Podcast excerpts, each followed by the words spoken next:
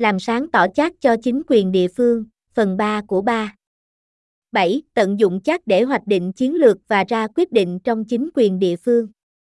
Mục đích của phần này là đi sâu vào tiềm năng của chat trong việc hỗ trợ lập kế hoạch chiến lược và hoạch định chính sách trong chính quyền thành phố và quận bằng cách phân tích các tập dữ liệu phức tạp để tạo ra thông tin chi tiết và đề xuất có thể hành động cung cấp tổng quan toàn diện về các lựa chọn chính sách khác nhau và kết quả tiềm năng của chúng.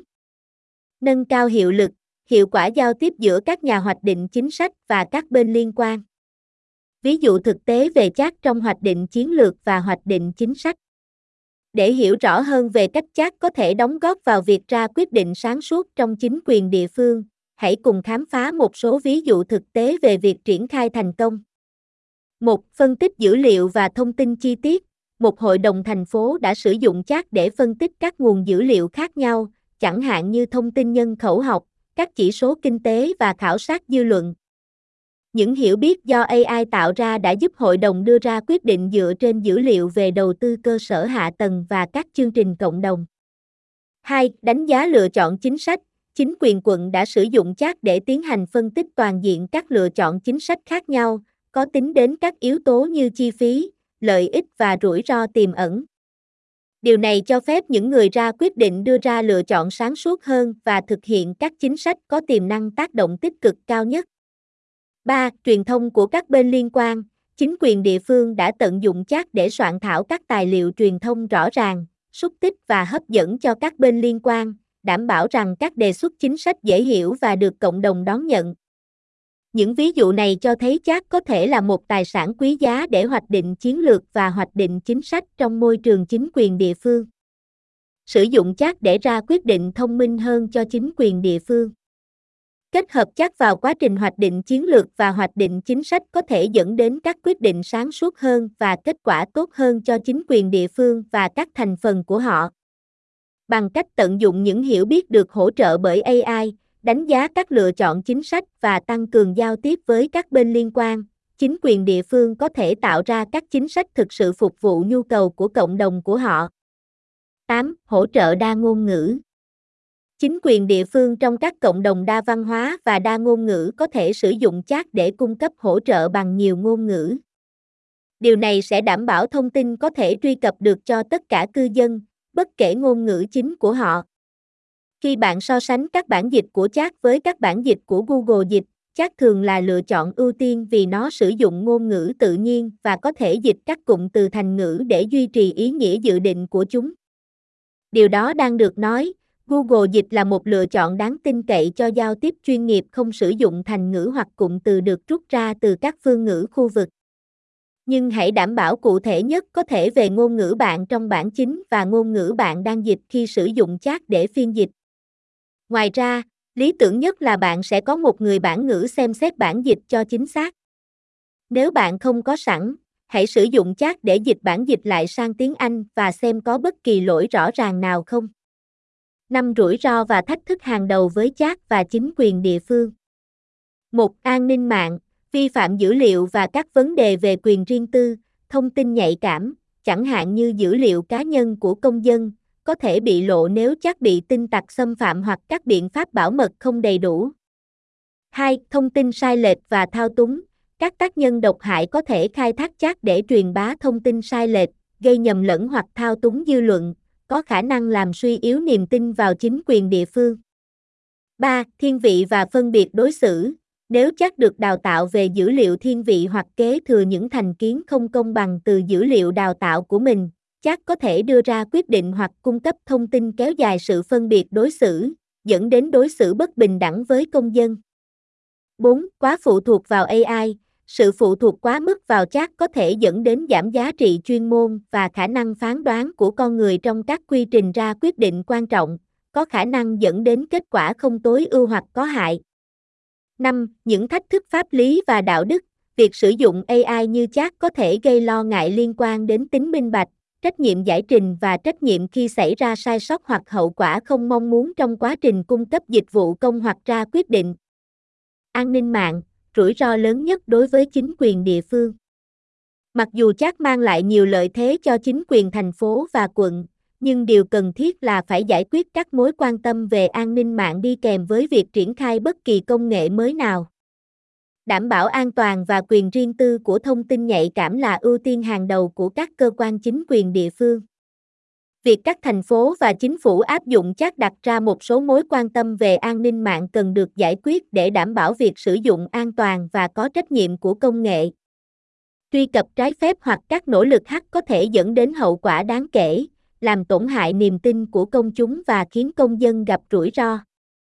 Ngoài những lo ngại này, việc sử dụng chat cũng làm tăng khả năng truy cập trái phép, các mối đe dọa nội bộ và các cuộc tấn công do AI hỗ trợ. Tội phạm mạng có thể nhắm mục tiêu vào các lỗ hổng trong chat để xâm nhập vào hệ thống của chính phủ, mạo danh quan chức hoặc khởi động các cuộc tấn công tinh vi vào cơ sở hạ tầng hoặc kênh truyền thông. Rủi ro và thách thức tiềm ẩn. Một, quyền riêng tư dữ liệu, chắc dựa vào các bộ dữ liệu lớn để tạo phản hồi, có thể bao gồm thông tin nhạy cảm. Điều quan trọng là phải bảo vệ dữ liệu này khỏi bị truy cập trái phép và đảm bảo rằng AI không vô tình tiết lộ thông tin bí mật. 2. Thông tin sai lệch, chat, giống như bất kỳ công nghệ AI nào, có thể tạo ra thông tin không chính xác hoặc gây hiểu lầm. Thực hiện các quy trình giám sát và xác nhận có thể giúp giảm thiểu rủi ro này và duy trì tính chính xác của thông tin được cung cấp cho công chúng. 3. Sử dụng độc hại, tội phạm mạng có thể cố gắng khai thác chat cho các mục đích bất chính, chẳng hạn như mạo danh quan chức hoặc truyền bá thông tin sai lệch. Chính quyền địa phương cần thận trọng trong việc phát hiện và ứng phó với các mối đe dọa như vậy. Các phương pháp hay nhất về an ninh mạng. Một đánh giá bảo mật thường xuyên, tiến hành đánh giá bảo mật định kỳ sẽ giúp xác định các lỗ hổng tiềm ẩn và thực hiện các biện pháp cần thiết để bảo vệ chat và dữ liệu liên quan.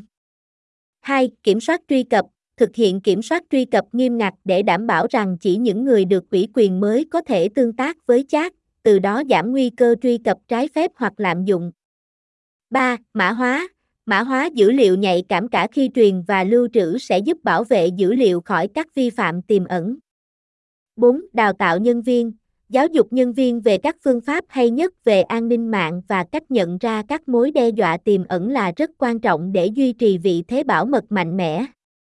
5. Cộng tác với giám đốc công nghệ thông tin, tham gia với các giám đốc công nghệ thông tin để phát triển và thực hiện các chính sách và quy trình an ninh mạng mạnh mẽ sẽ giúp tạo ra một môi trường an toàn để triển khai chat trong các thiết lập chính quyền địa phương. Mặc dù chat có tiềm năng chuyển đổi hoạt động của chính quyền thành phố và quận, nhưng điều quan trọng là phải giải quyết các mối quan tâm về an ninh mạng liên quan. Bằng cách thực hiện các phương pháp hay nhất và siêng năng bảo vệ thông tin nhạy cảm, chính quyền địa phương có thể tận dụng chắc một cách hiệu quả trong khi vẫn duy trì một môi trường an toàn. Nắm bắt tương lai Như chúng ta đã khám phá trong bài viết này, chắc có tiềm năng cách mạng hóa các khía cạnh khác nhau của hoạt động của chính quyền thành phố và quận. Từ việc hợp lý hóa các quy trình hành chính và cải thiện các dịch vụ công đến trao quyền cho các thư ký thành phố và quận và tăng cường quản lý tài chính, chắc mang lại nhiều lợi ích có thể giúp tăng hiệu quả, độ chính xác và tiết kiệm chi phí. Việc áp dụng các công nghệ tiên tiến như chat là rất quan trọng đối với chính quyền địa phương để duy trì tính cạnh tranh và đáp ứng nhu cầu phát triển của các cử tri của họ. Bằng cách nắm bắt những tiến bộ này, các quan chức thành phố và quận có thể đảm bảo họ đang sử dụng các công cụ tốt nhất hiện có để lập kế hoạch chiến lược và hoạch định chính sách, cũng như cung cấp hỗ trợ tối ưu cho các giám đốc công nghệ thông tin. Kinh nghiệm từ của chính quyền địa phương về sử dụng AI. Chính quyền địa phương nên làm gì với AI? Với AI mới như thế nào, nhiều chính quyền địa phương đang ban hành các hướng dẫn cá nhân về cách nhân viên nên sử dụng nó. Các thành phố Boston và Seattle đều đã ban hành các tài liệu hướng dẫn với các phương pháp hay nhất và những thành phố khác chắc chắn sẽ làm theo. Trong khi đó, các chính quyền địa phương khác đang ban hành lệnh cấm ngắn hạn cho đến khi có thể thu thập thêm thông tin. Bất cứ khi nào có cơ hội cung cấp các dịch vụ của chính phủ tốt hơn, tôi nghĩ rằng nghĩa vụ của chúng tôi là cũng phải tìm hiểu về nó, và nếu có rủi ro, hãy hiểu những rủi ro đó. CEO Santiago Gasset, CEO của thành phố Bolton, Ma. Nếu bạn làm việc trong chính quyền địa phương, bạn có thể muốn xem xét việc tạo ra các phương pháp hay nhất của riêng mình hoặc đơn giản là áp dụng một danh sách từ một đô thị khác.